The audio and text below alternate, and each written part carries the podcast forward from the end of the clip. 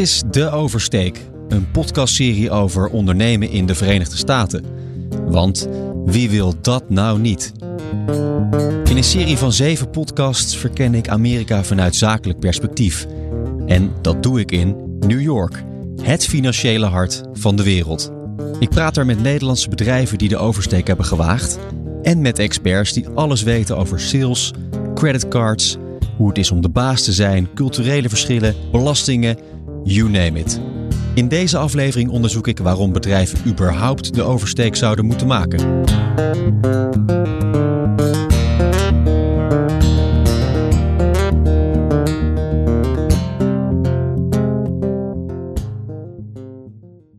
New York. De stad waar mannetjes met te grote overhemden hun koffertjes nog maar net door de dichtgaande deuren weten te krijgen. Stand clear of the closing doors, please.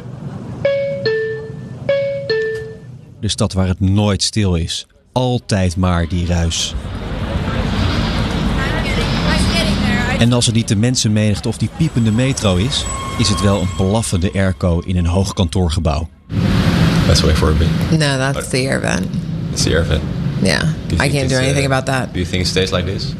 Yeah, there's Louder nothing. than before, right? Yeah, it just, it just, I think it just switched on. Yeah. Ondanks die ruis kon ik toch met 14 mensen spreken. In New York dus, of net daarbuiten. En die mensen vertellen in deze podcastserie hoe je zaken doet in Amerika.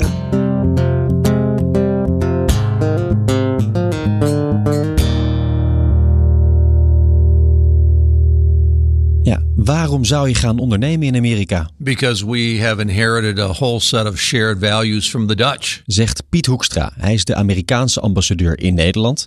Geboren in Groningen, maar op zijn derde verhuisd naar Holland, Michigan. Our yeah, our economic system in many ways is a legacy of uh, of New Amsterdam. You know, entrepreneurship, uh, free markets, capital markets.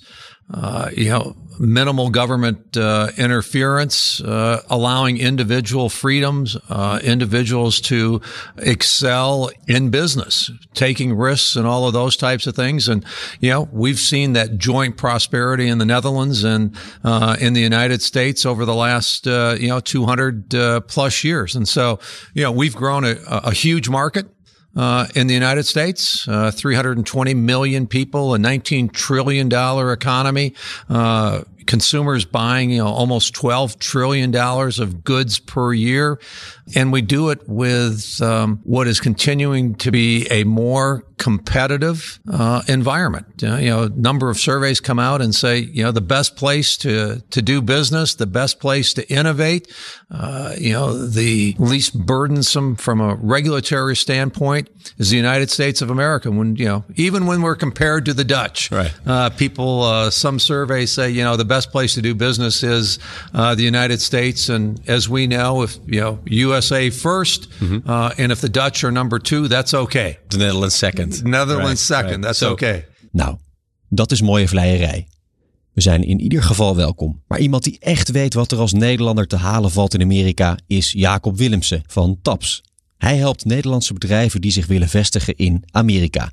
En dat deed hij onder andere voor Suit Supply, Citizen M en Rob Peetoom. Allereerst omdat het een enorme markt is. Eh, veel bedrijven eh, krijgen al orders uit de VS, eh, zien dat als laaghangend fruit, denken vaak niet goed na over het doen van een marktonderzoek en onderschatten om die reden eigenlijk nog steeds die markt. Ga even na dat een, een staat als Texas is eh, 16 keer zo groot als Nederland en heeft het GDP eh, gelijk aan eh, Frankrijk. Ik wil niet zeggen dat je er daar 50 van hebt, maar bij elkaar, ja, het is een markt van 330 miljoen eh, consumerende Amerikanen. En dat is voor veel Nederlandse bedrijven een enorme potentie. Wanneer weet je nou als bedrijf, oké, ik ben groot genoeg en ik kan het aan om de oversteek te maken naar de VS? Je zal, denk ik, goed moeten uh, kijken of je inderdaad genoeg vet op het bot hebt. Als je Nederland ontgroeid bent, dan wil dat dan nog niet noodzakelijkerwijs zeggen dat je klaar bent voor de Amerikaanse markt.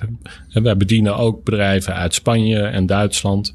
En wat we nog wel eens zien is dat Nederlandse bedrijven te snel de Amerikaanse markt op willen. Puur omdat ze Nederland ontgroeid zijn, denken ze dat, dat ze klaar zijn voor Amerika. Dat is niet zo. Je moet echt wel zorgen dat je uh, even door een goede investeringsperiode uh, heen kan, financieel, maar ook qua management. Ben je in Nederland er wel klaar voor om een aparte, uh, apart team te hebben om langere tijden in Nederland te maken als je het nog vanuit Nederland wil managen.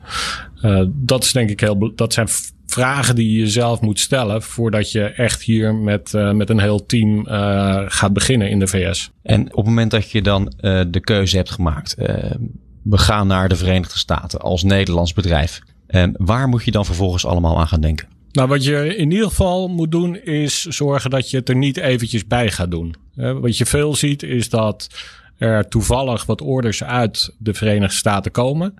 Uh, vervolgens worden die orders uitgeleverd en dan denken ze, oh nou, als we daar dan een mannetje of twee, drie in de VS neerzetten, dan zal het vanzelf wel een stuk meer worden. Dat is denk ik uh, een recept uh, voor teleurstelling.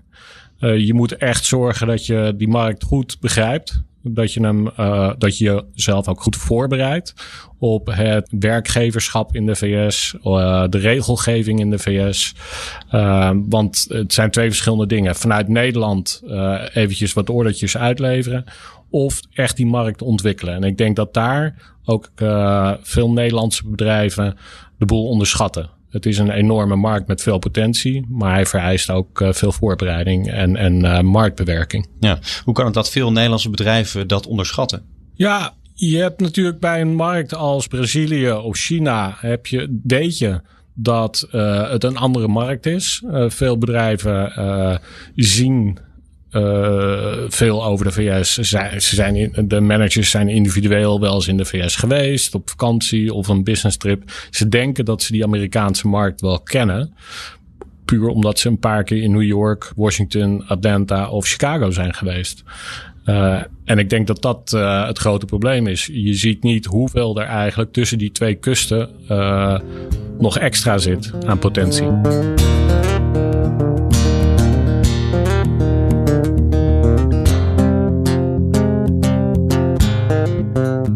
Is een gigantisch land. Het duurt bijna even lang om van west naar oost te vliegen als van Amsterdam naar JFK. Servaas Pugijn werkt bij Rabobank, bij het International Desk in New York. En volgens hem zijn er veel meer opties dan New York en Silicon Valley. Uh, en, uh, het ligt er weer heel erg aan wie je bent en wat je doet. Uh, Amerika is inderdaad gigantisch groot en er is niet echt één advies over waar je zou kunnen neerstrijken. Uh, ik denk dat het uh, heel erg te maken heeft met wat je wil gaan doen. En er zijn wel een paar vuistregels. Ik denk dat het belangrijk is dat je bij je klanten gaat zitten. Uh, het, het, is niet handig als je klanten in San Francisco hebt zitten om dan in Florida je te vestigen. Want dan ben je heel veel aan het vliegen. En als je fysieke producten hebt, dan heb je hele hoge transportkosten. Daar moet je veel meer rekening houden dan bijvoorbeeld in Nederland. Het is een groot land. Het is een enorm land. Ehm, maar ook als je in de buurt van je klanten zit, kun je ook makkelijker inspelen wat ze aan het doen zijn. Begrijp je beter wat er in hun regio plaatsvindt. Uh, heb je gewoon meer de, de local flavor, zo gezegd. Dus dat is één ding. Uh, daarnaast uh, is, is Amerika zo groot dat er ook sectoren geclusterd zijn. dus je hebt gewoon bepaalde gebieden, bijvoorbeeld rond Boston zit veel healthcare. IT zit veel in, in San Francisco, bijvoorbeeld de Bay Area. financial services in, in New York. Nou, dat is op zich ook allemaal wel bekend, dat soort dingen. Uh, maar er zijn ook staten die voor bepaalde sectoren bepaalde incentives geven. Bijvoorbeeld uh, belastingvoordelen. Uh, veel incentives zijn geweest om buitenlandse autofabrikanten zich te laten vestigen. Nou, ik weet niet of er veel Nederlandse autofabrikanten zijn op dit moment die dat overwegen, zal wel niet. Maar hè, die zouden dan eerder naar dat soort staten toch kijken. om, omdat het daardoor goed is om, om, om, daar te beginnen. Terwijl dat voor een, een financieel dienstverlener veel minder zin heeft. Uh, dus er zijn allerlei redenen. Dus ik, ik denk dicht bij klanten zitten, kijken wat, uh, wat er voor incentives zijn. Uh, maar ook kijken naar dingen als bijvoorbeeld, is het makkelijk bereisbaar? je zult in het begin, als je bijvoorbeeld DGA van een Nederlands bedrijf bent, dat de stap overweegt. Veel in Amerika zitten, veel in Nederland zitten. dus eigenlijk met twee benen in twee landen staan. nou, dan is het natuurlijk niet handig naar een plek waar je twee keer moet overstappen met vliegen voor de band en dan nog een paar uur in de auto moet zitten. Ander ding is tijdsverschil. Uh, als je uh, aan de oostkust is, heb je zes uur tijdsverschil. Dus heb je wel wat overlap met de Nederlandse kantooruren. Uh, met Californië is negen uur. of, of de hele westkust uiteraard. en dat is een stuk lastiger, want in Nederland gaan dan de kantoren eigenlijk dicht als ze in, in Californië open gaan. Ja. En dat is ook, een, ook hier weer iets om, om, om, om, gewoon goed rekening mee te houden. Dus er zijn een heleboel verschillende factoren. Heel erg verschillend per bedrijf. Ja, en voordat je besluit te gaan, moet je als bedrijf eerst heel goed naar jezelf kijken. Nou, in, de eerste plaats moet je uh, bedenken wie je bent en wat je hebt. En uh, kijk, Amerikanen zijn natuurlijk niet gek. Het is een geavanceerde economie waar, waar alles is. Uh, dus je zult een product moeten hebben dat op de een of andere manier of even goed is, maar goedkoper. of duidelijk beter. en dan maak je kans niet, heb je hier wat te zoeken. ik denk als je iets aanbiedt wat hier al is en, en, en vergelijkbaar is qua prijs en kwaliteit, dan, dan heeft het niet veel zin. Uh, als je kijkt hoe kom je daarachter, uh, ja, dat is gewoon naar de VS gaan, uh, marktonderzoek doen, met veel mensen praten, experts opzoeken, marktinformatie tot je nemen. En dat is in Amerika allemaal beschikbaar. is over het algemeen makkelijk toegankelijk. en ehm, ik, ik, denk dat het vergeleken met een, een hoop andere ontwikkelde grote economieën in Amerika eigenlijk vrij eenvoudig is om, om je een beeld op te doen. En dan voor een specifieke sector uh, het ligt natuurlijk heel erg aan welke sector je actief bent. Uh, maar, maar zul je uh, ja, uiteraard expertise zelf moeten hebben. En dat dan combineren met meer makkelijker toegankelijke informatie. Het ligt er, zoals Servaas zegt, heel erg aan in welke sector je actief bent. Maar op welke sectoren zit Amerika nou echt te wachten? And, and if you're, you're thinking about Dutch uh, businesses and Dutch companies, what kind of companies do you think uh, America is waiting for? Well, I think there's a whole, uh, whole lots of different uh, types of ideas. We uh, uh, wij hebben geen dropfabrieks. you know, so maybe we could have a good drop fabriek. Goede dropfabriek. Yeah, that might be, uh, you know, wij, wij hebben niet veel kroketten. wij kunnen niet kroketten krijgen in, uh, in America. So, you know, I, I, can think of two things right now. You could, right. uh, you know, you could start making drop and you could start making uh, kroketten. And, oh, don't they hate drop in the United States? Oh, they do. It was, they do hate drop. How do you call it? Liquor? Licorice. Licorice. Yeah, yeah. liquor they would take. Oh, yeah, yeah. They love liquor. but uh, no, licorice was always my uh, my favorite candy when I was growing up because I could take a you know a suckje drop naar school uh, and uh, I zoute of zoete zout yeah zout and I could give it I could give one to my friends uh, and they would never ask me for another one. Uh, right. They would they would try one. Most of the time they would spit it out yeah. and they would say no no you just eat it and we don't we don't ever need another one. But you know what kind of businesses? I mean you know where where where do the Dutch excel? agriculture, sure. greenhouses, food food technology. Duidelijk. Ook Dolf Hogewoning heeft er zijn ideeën over. Hij is de consul-generaal van Nederland in New York, waar hij onder andere leiding geeft aan een economische afdeling die Nederlandse bedrijven helpt de oversteek te maken. En hij ziet kansen op het gebied van klimaat. En niet alleen voor de grote bedrijven. Wat wij kunnen doen om de Amerikanen te helpen ook met, en dat is natuurlijk ook, dat heeft ook weer een verband met, met die klimaatproblemen met bijvoorbeeld de productie van meer duurzame energie. Uh, dan denk ik dat uh, uh, het midden- en kleinbedrijf ook een enorme belangrijke markt heeft in Amerika. Want Amerika is heel erg ambitieus als het gaat om het produceren van windenergie op zee. Dus wind op water wordt een enorme groeimarkt. als je het allemaal bij elkaar optelt, alle doelstellingen van die staten, die negen staten in het Noordoosten, dan, gaan, dan willen ze naar de 17 eh, gigawatt in uh, eh, 2035. Nou, dat zijn onvoorstelbare hoeveelheden energie die dus moeten worden opgewekt op zee. Nou, die omstandigheden uh, op dat continentale plat aan, die, aan die noordoostkust van Amerika, die lijken nogal op de Noordzee. Dus wij komen daar wel met een voordeel. En uh, jij vraagt, zijn midden- en kleinbedrijven hebben daar ook een belang bij? Ik denk het wel, want onze offshore uh, sector bestaat natuurlijk ook voor een groot deel uit, uit kleinere en middelgrote bedrijven. Dus als Boskalis heeft zeker natuurlijk veel belangstelling in, in de ontwikkeling van dit soort velden op zee. Uh, maar ook van Oort en, uh, en andere eh, bedrijven die natuurlijk wereldwijd al heel actief zijn op het gebied van het installeren van, van offshore windturbines. Maar in, in het voetspoor eh, in, zeg maar, achter die grote bedrijven aan eh, komen waarschijnlijk ook heel veel middelgrote bedrijven die hele specifieke techniek hebben. Bijvoorbeeld om het lawaai wat wordt geproduceerd bij het installeren van die grote monopiles, om dat uh, te absorberen met, met, met bubbelgordijnen. En, en er zijn andere offshore bedrijven die, die gespecialiseerd zijn in het vervoer naar zo'n platform en het, en het zeg maar overbrengen van, van het ene vaartuig naar het platform van mensen en materiaal. En zo zijn er ontzettend veel andere um, belangrijke Nederlandse bedrijven die deel uitmaken van, van onze offshore. Die toch wel wereld, wereldberoemd is. En heel, uh, ja, heel ervaren. Die um, in Amerika een belangrijke markt zullen vinden.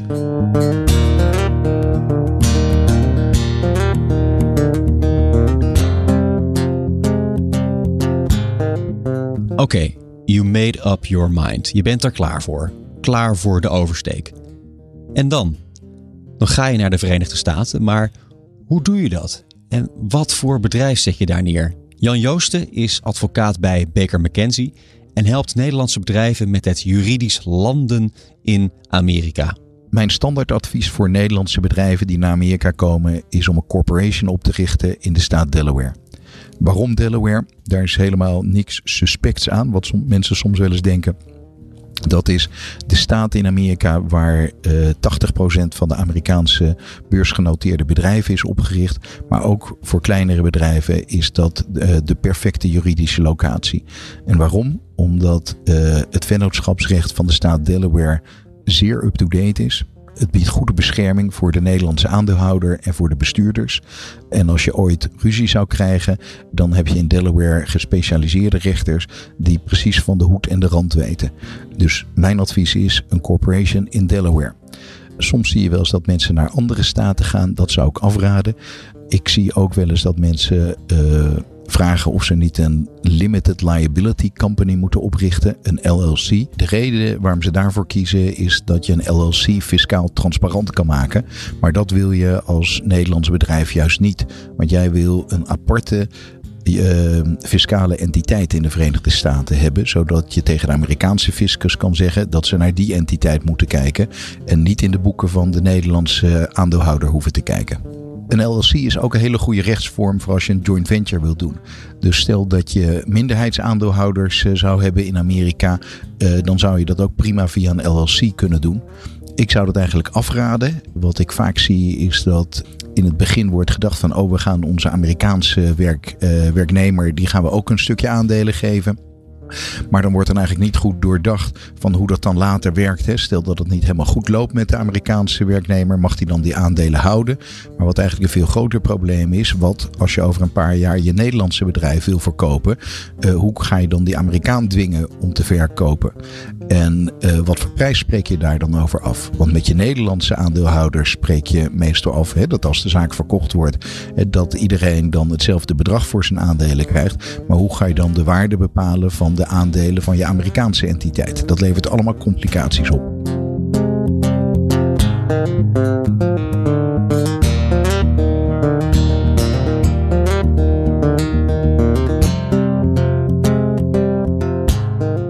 Ja, wat ga je precies in Amerika opzetten? Stuur je een team of neem je een lokale Amerikaan aan? dat ligt volgens Jacob van Taps aan wat je in Amerika gaat doen. Als je hier, eh, en dat doen veel Nederlandse bedrijven, uh, een sales- en marketing organisatie opzet. die eigenlijk uh, maar één factuurtje stuurt, namelijk naar Nederland. En Nederland wordt de verkopende partij aan de Amerikanen. Ja, dan heb je een hele andere organisatie te managen dan wanneer je uh, de organisatie in Amerika als een standalone gaat opzetten.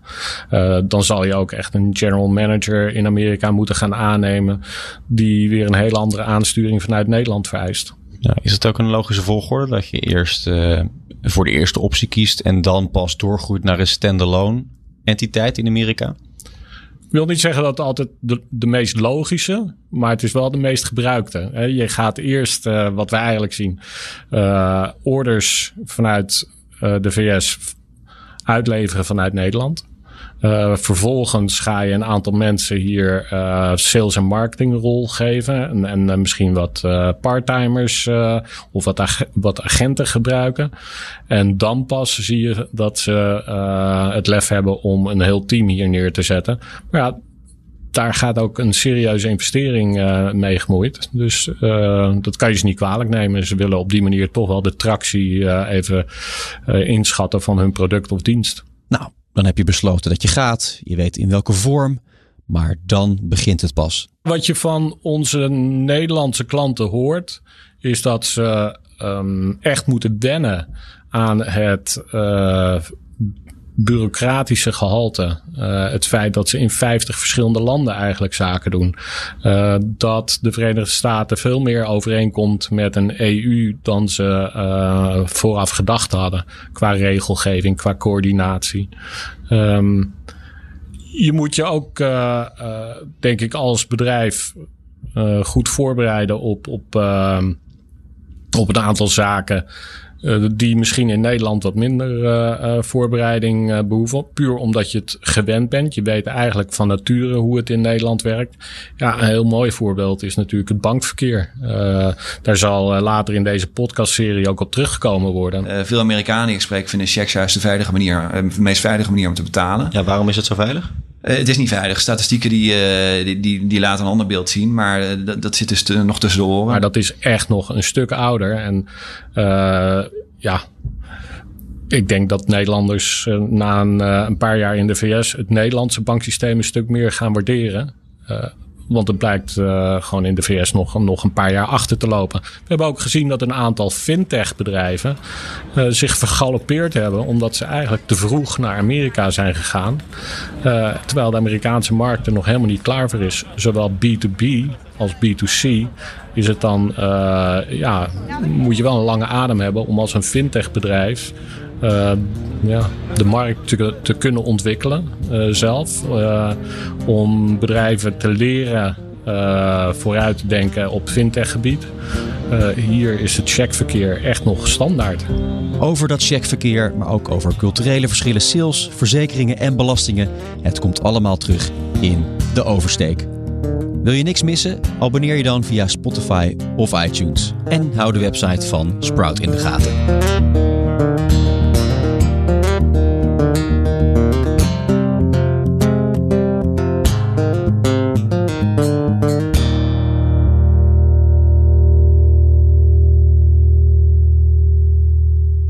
De oversteek wordt gesponsord door Rabobank, Baker McKenzie, RSM Nederland en TAPS.